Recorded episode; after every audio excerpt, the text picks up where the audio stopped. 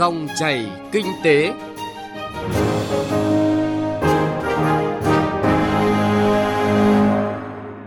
Biên tập viên Thu Trang xin kính chào và cảm ơn quý vị và các bạn đang nghe Dòng chảy kinh tế phát sóng trên kênh Thời sự vê o vê một Đài Tiếng nói Việt Nam. Chương trình hôm nay, chúng tôi sẽ chuyển tới quý vị và các bạn những nội dung chính sau. Giám định tư pháp trong lĩnh vực tiền tệ, ngân hàng. Phát triển thương mại miền núi góp phần thu hẹp khoảng cách, thúc đẩy phát triển kinh tế xã hội. Tiểu thương thành phố Hồ Chí Minh tham gia phiên chợ online. Trước tiên, chúng tôi chuyển tới quý vị và các bạn những thông tin kinh tế đáng chú ý. Thưa quý vị và các bạn, Ngân hàng Nhà nước đã ban hành thông tư quy định về giám định tư pháp trong lĩnh vực tiền tệ và ngân hàng, bao gồm tiền giấy, tiền kim loại do Ngân hàng Nhà nước Việt Nam phát hành, hoạt động ngoại hối và hoạt động kinh doanh vàng, hoạt động ngân hàng bao gồm các hoạt động cấp tín dụng, nhận tiền gửi và cung ứng dịch vụ thanh toán qua tài khoản, bảo hiểm tiền gửi, các hoạt động khác liên quan tiền tệ và ngân hàng thuộc chức năng quản lý nhà nước của Ngân hàng Nhà nước theo quy định. Kiểm toán nhà nước đã cơ bản kết thúc các đoàn kiểm toán thuộc kế hoạch kiểm toán đợt hai. Trong thời gian tới, Kiểm toán nhà nước sẽ kết thúc các đoàn kiểm toán đợt ba năm nay trước ngày ba mươi tháng mười một, phát hành kịp thời toàn bộ báo cáo kiểm toán trước ngày ba mươi mốt tháng mười hai. Kiểm toán nhà nước sẽ tiếp tục triển khai các hoạt động hợp tác song phương, đa phương theo kế hoạch, thực hiện các hoạt động thuộc chương trình hành động thực hiện vai trò chủ tịch tổ chức các cơ quan kiểm toán tối cao châu Á a sô sai, tập trung hoàn thiện đề cương kiểm toán hợp tác nguồn nước lưu vực sông Mekong, nghiên cứu hợp tác với một số thành viên trong tổ chức các cơ quan kiểm toán tối cao châu Á a sô sai có thế mạnh về công nghệ thông tin, đặc biệt là ứng dụng trí tuệ nhân tạo trong tổ chức hoạt động. Bắt đầu từ ngày năm tháng mười hai, các ngân hàng phải có trách nhiệm cung cấp thông tin tài khoản cá nhân theo đề nghị của cơ quan thuế. Tại Nghị định một trăm hai mươi sáu năm hai nghìn không trăm hai mươi quy định chi tiết một số điều của Luật Quản lý thuế, Chính phủ yêu cầu các ngân hàng thương mại có trách nhiệm cung cấp thông tin tài khoản của người nộp thuế. Cụ thể, các thông tin cần được cung cấp bao gồm giao dịch qua tài khoản, số dư, số liệu giao dịch theo đề nghị của người đứng đầu cơ quan thuế. Việc này phục vụ cho mục đích thanh tra kiểm tra, xác định nghĩa vụ thuế phải nộp và thực hiện các biện pháp cưỡng chế thi hành quyết định hành chính về quản lý thuế theo quy định của pháp luật. Cơ quan thuế có trách nhiệm bảo mật thông tin và hoàn toàn chịu trách nhiệm về sự an toàn của thông tin theo quy định của pháp luật. Theo thống kê của Tổng cục Hải quan, tính đến hết ngày mười lăm tháng mười một, Việt Nam nhập hơn tám mươi sáu nghìn ba trăm xe nguyên chiếc trị giá gần hai tỷ đô la Mỹ và hơn ba tỷ đô la Mỹ các loại linh kiện ô tô. Đáng chú ý, trong các tháng gần đây, lượng xe con nhập khẩu về Việt Nam tăng mạnh. Riêng tháng mười, lượng xe con nhập về đạt hơn mười nghìn ba trăm chiếc, tháng chín là hơn chín nghìn bảy trăm chiếc và tháng tám là hơn sáu nghìn một trăm chiếc. Báo cáo từ Hiệp hội Bất động sản Thành phố Hồ Chí Minh cho thấy, từ tháng tám đến nay, thị trường bất động sản đã từng bước phục hồi và ngày càng khởi sắc. Tiến trình phát triển đô thị và đô thị hóa, phát triển hệ thống hạ tầng đô thị, hạ tầng giao thông sẽ tiếp thêm nguồn lực cho sự phát triển kinh tế xã hội, giúp thị trường phục hồi và tăng trưởng nhanh hơn, bền vững hơn trong cả trung hạn và dài hạn.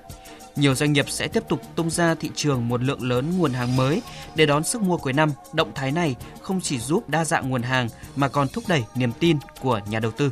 mười tháng năm nay, doanh thu lũy kế của Tổng công ty Cổ phần Dịch vụ Tổng hợp Dầu khí đạt hơn mười nghìn năm trăm tỷ đồng, ước đạt gần một trăm hai mươi phần trăm kế hoạch năm. Lợi nhuận trước thuế ước đạt hơn một trăm sáu mươi tỷ đồng, lợi nhuận sau thuế ước đạt một trăm mười sáu tỷ đồng. Có được kết quả này là sự nỗ lực lớn của Tổng công ty vượt qua khủng hoảng kép do dịch covid mười chín và giá dầu thế giới suy giảm. Thưa quý vị và các bạn, chương trình phát triển thương mại miền núi, vùng sâu, vùng xa và hải đảo đang triển khai rộng khắp trên địa bàn Lào Cai. Trong năm năm vừa qua, với sự nỗ lực của các cấp các ngành, doanh nghiệp và người dân, chương trình này đã đạt được kết quả tích cực, giúp người dân nâng cao thu nhập. Thị trường hàng hóa bắt đầu đa dạng và không khí mua bán sôi động hẳn lên. Tuy nhiên, bên cạnh đó vẫn còn không ít khó khăn đặt ra. Phóng viên Đài Tiếng nói Việt Nam phản ánh nội dung này.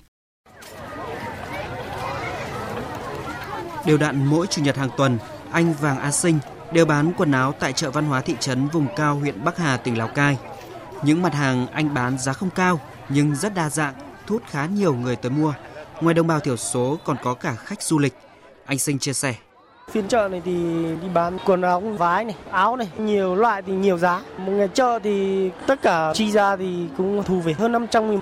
Hiện nay, các chợ ở vùng cao Bắc Hà cũng như chợ ở miền núi vùng sâu vùng xa như Bảo Nhai, Nậm Lúc, Lùng Phình, Cốc Ly hoạt động theo tuần, theo phiên, hết sức sôi động.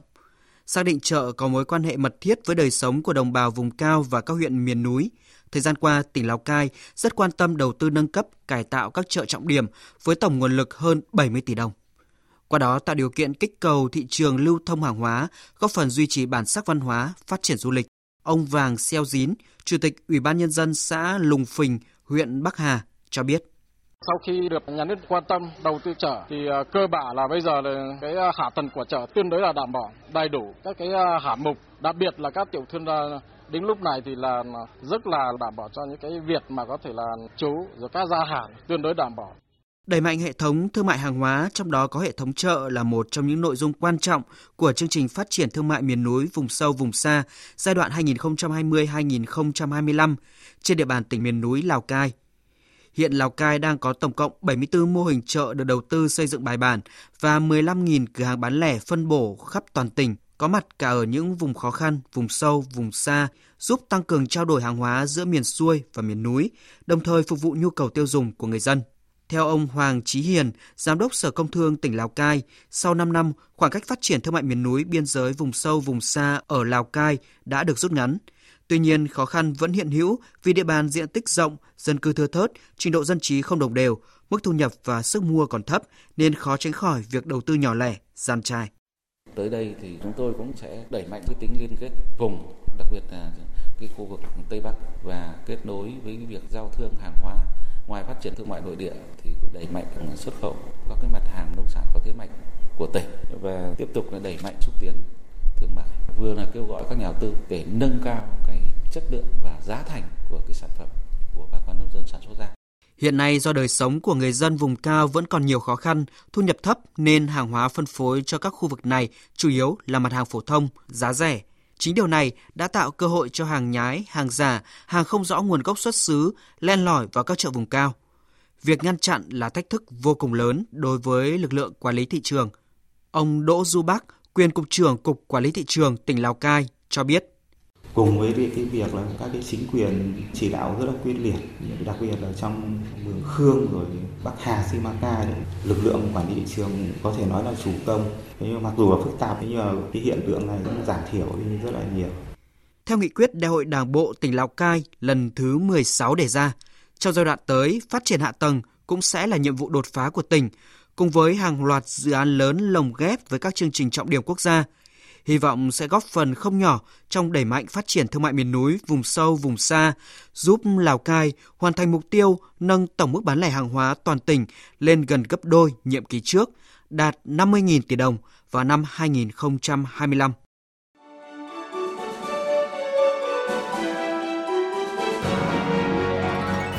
Dòng chảy kinh tế, dòng chảy cuộc sống.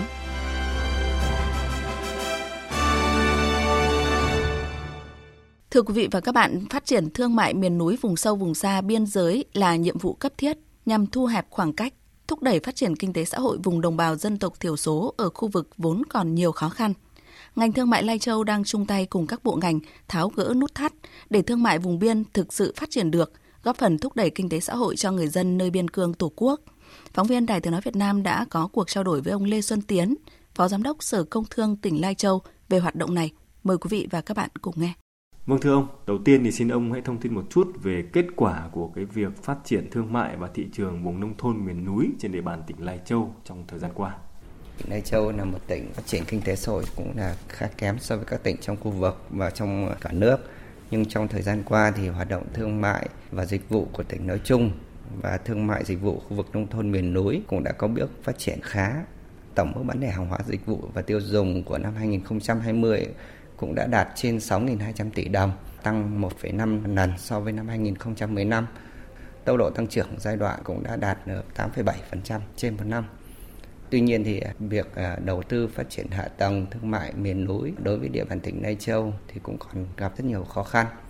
Thứ nhất là cái lợi thế thương mại của cái khu vực vùng núi, vùng sâu, vùng xa thì là kém hấp dẫn đối với các nhà đầu tư. Thứ hai là nguồn lực đầu tư cho phát triển hạ tầng của khu vực thì cũng còn rất là hạn chế.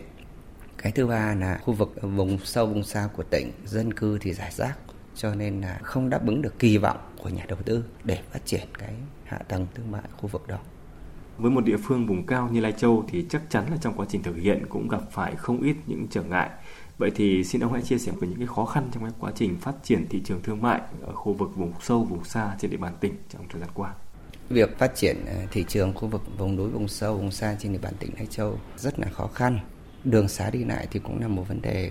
Thứ hai là những cái khu vực vùng sâu, vùng xa thì dân số là rất thấp, dân cư thì sinh sống rải rác, không có tập trung. Cho nên việc tiêu thụ sản phẩm hàng hóa tại khu vực đó thì nó mang tính rất nhỏ lẻ. Suất đầu tư của một nhà đầu tư đến với khu vực vùng sâu, vùng xa thì khá lớn, mà hiệu quả mang lại cho nhà đầu tư thì khá là kém. Cho nên là cái việc kêu gọi thu hút đầu tư cũng là một vấn đề đặt ra đối với địa bàn vùng sâu, vùng xa của tỉnh Lai Châu. Ngoài cái việc kêu gọi thu hút đầu tư thì cũng phải động viên các nhà phân phối lớn tại địa bàn tỉnh cũng sẽ cùng phối hợp với các cái hộ kinh doanh cá thể tại khu vực địa phương để đẩy mạnh phát triển các hạ tầng thương mại để đảm bảo cung ứng hàng hóa đáp ứng cái nhu cầu sản xuất và tiêu dùng của nhân dân.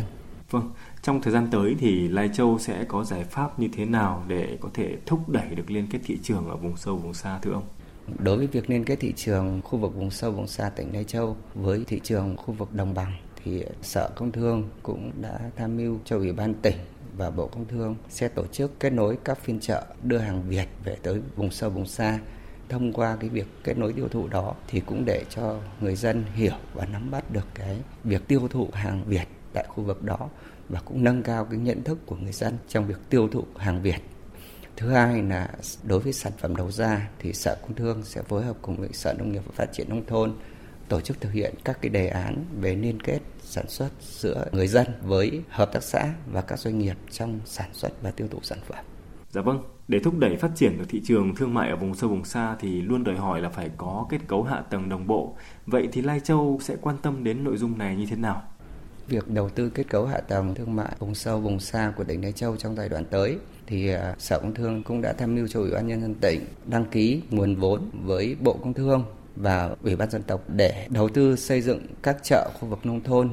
Những chợ đấy là những chợ mà có tiềm năng vùng biên giới, vùng sâu, vùng xa thì chúng tôi đã tham mưu cho tỉnh đăng ký với Bộ là trên mười hai tỷ đồng để xây dựng trong giai đoạn hai nghìn không trăm hai mươi mốt đến hai nghìn không trăm hai mươi lăm. Ngoài nguồn vốn nhà nước thì tỉnh cũng kêu gọi các nhà đầu tư rồi các nhà cung cấp phân phối sản phẩm trên địa bàn tỉnh sẽ mở rộng với các cái hộ kinh doanh tại các cái khu vực nông thôn vùng sâu vùng xa để cung cấp hàng hóa đáp ứng nhu cầu sản xuất và tiêu dùng của nhân dân trong khu vực. Vâng, trân trọng cảm ơn ông.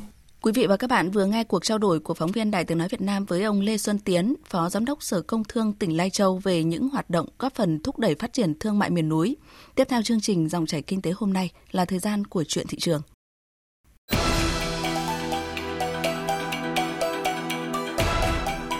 Chuyện thị trường. Thưa quý vị và các bạn, dịch covid mười chín đã gây ra nhiều khó khăn cho hoạt động tổ chức hội chợ triển lãm. Việc chuyển đổi hình thức từ tổ chức offline sang online trở thành giải pháp hữu hiệu, tạo kênh bán hàng online nhằm thúc đẩy hoạt động kinh doanh. Phản ánh của phóng viên Lệ Hằng tại thành phố Hồ Chí Minh. Mời quý vị và các bạn cùng nghe. Nếu trước đây, chị Thái Trang, tiểu thương bán quần áo ở trung tâm thương mại An Đông, chợ An Đông một, quận năm, cứ phải chạy tới chạy lui để chào mời khách, nhất là thời điểm dịch covid mười chín bùng phát, thì nay chủ yếu là ngồi ở sạp bán hàng, tay cầm chiếc smartphone giao dịch với khách trên mạng. Chị Trang rất phấn khởi bởi từ khi tham gia phiên chợ online, chị đã có khách mua hàng sỉ thường xuyên. Hơn nữa, khách hàng không còn gói gọn ở thành phố Hồ Chí Minh mà đến cả ở một số tỉnh miền Tây. Nhờ vậy mà doanh thu gần đây của chị đã tăng thêm hai mươi lăm phần trăm. Chị Trang cho biết, nhờ tham gia phiên chợ online mà nhiều người biết đến nguồn hàng quần áo của chị bán ở trung tâm thương mại An Đông có nhiều sản phẩm đẹp, kiểu dáng thời trang và giá tốt. Cái phiên chợ online mở ra cho chợ truyền thống An Đông thì tôi thấy cái đó rất là hiệu quả. Những cái người khách tỉnh người ta cũng có thể ngồi ở nhà người ta mua sỉ trên online, và cái những người khách lẻ cũng có thể ngồi ở nhà mua hàng trên online, thì tôi nghĩ nên tổ chức thường xuyên, tạo thành một cái phiên chợ online của riêng của quận năm hoặc là của riêng của một cái trung tâm thương mại của thành phố. Phiên chợ online do Trung tâm Hỗ trợ Phát triển Kinh tế và Cung ứng Lao động thuộc Ủy ban Nhân dân quận năm tổ chức vào cuối tháng chín, quy tụ hơn sáu mươi tiểu thương các chợ An Đông một, Đồng Khánh, Kim Biên và một số doanh nghiệp trên địa bàn tham gia.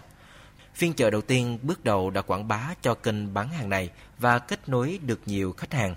Nhiều tiểu thương thấy được cơ hội này nên có hơn bốn trăm tiểu thương doanh nghiệp ở các chợ đăng ký tham gia phiên chợ lần hai diễn ra vào tháng một năm hai nghìn không trăm hai mươi mốt, tăng hơn gấp năm lần so với phiên chợ lần đầu. Khác với việc mỗi cá nhân tự bán hàng trên mạng xã hội hay qua mạng Zalo, phiên chợ online có đơn vị tổ chức, hàng hóa được kiểm tra chặt chẽ, ban tổ chức chịu trách nhiệm xử lý mọi trục trặc khi mua hàng nên tạo được sự tin cậy cao với khách hàng. Chị Thúy bán hàng thủ công mỹ nghệ ở chợ An Đông một chia sẻ, hiện nay khách đến chợ rất vắng, một số ít khách quen thì giao dịch qua Zalo, không mở rộng được lượng khách mới. Chị hy vọng sẽ tìm thêm được nhiều khách mới qua kênh bán hàng này. Tỉnh khác như miền Tây, như An Giang, Châu Đốc mình cũng vẫn có một vài mối nhưng mà hạn chế lắm. Mình muốn hàng á, là biết đến mình nhiều hơn, từ sĩ lẻ và những cái khách hàng mua những cái món nhỏ nhặt á, người ta cũng có thể mua hàng của mình thông qua cái kênh chợ online. Ông Trần Huy Cường, Giám đốc Trung tâm Hỗ trợ Phát triển Kinh tế và Cung ứng Lao động quận năm cho biết, trong thời gian diễn ra phiên chợ, việc kiểm tra hàng, đóng gói và dịch vụ giao hàng, tiểu thương được miễn phí hoàn toàn khi tham gia phiên chợ này. Rút kinh nghiệm của phiên chợ trước, lần này ban tổ chức sẽ đa dạng hơn hàng hóa khi tổ chức phiên chợ online, đồng thời cam kết hàng hóa giao cho khách hàng đúng với hình ảnh, thông tin mô tả. Ông Trần Huy Cường cho biết thêm. Nếu nại chất lượng gì thì ban tổ chức luôn trực hai mươi bốn trên hai mươi bốn. Việc mà đổi trả hư hỏng nó có một cái quy chế. Cái trang của chúng tôi thì có một cái cái tờ về cái việc mà giao trả hàng. Nếu lỗi của ai thì sẽ căn cứ theo cái đó để mà giải quyết. Tuy nhiên thì ban tổ chức cũng có một cái tổ công tác trực hai mươi bốn trên hai mươi bốn để trả lời tất cả các cái yêu cầu của bên mua và bên bán. Qua kết quả bước đầu của tiểu thương bán hàng trên chợ online ở quận năm, nhiều chợ truyền thống khác ở thành phố cũng muốn đa kênh bán hàng để tăng doanh thu, thêm khách hàng trong lúc các chợ đang ế ẩm. Bà Trần Thị Mỹ Dung, trưởng ban quản lý chợ Thị Nghè, quận Bình Thạnh cho rằng nếu được thì xây dựng một cái trang web riêng đối với chợ, không phải riêng chợ Thị Nghè mà các chợ truyền thống. Trên đó là mình giống như trang thương mại điện tử, cái chợ thì trên đó sẽ có các gian hàng sẽ đăng up lên những cái mặt hàng hoặc là có những chương trình khuyến mãi gì đó, khách hàng mua online và có cái giao hàng, có nguồn gốc đầu mối rõ ràng. Việc tiểu thương tham gia bán hàng ở phiên chợ online ở các quốc gia khác trong khu vực đã làm từ lâu. Tuy nhiên đối với Việt Nam, hình thức này vẫn còn mới, cho nên tiểu thương cần chuẩn bị tốt để thích nghi với hình thức bán hàng này. Đồng thời, cơ quan chức năng cần hỗ trợ tiểu thương bán hàng chuyên nghiệp hơn và tăng cường tuyên truyền quảng bá nhiều hơn để người tiêu dùng biết đến kênh này. Nội dung này cũng đã kết thúc dòng chảy kinh tế hôm nay. Chương trình do Bá Toàn và nhóm phóng viên kinh tế phối hợp thực hiện. Cảm ơn quý vị và các bạn đã quan tâm theo dõi. Xin kính chào tạm biệt và hẹn gặp lại.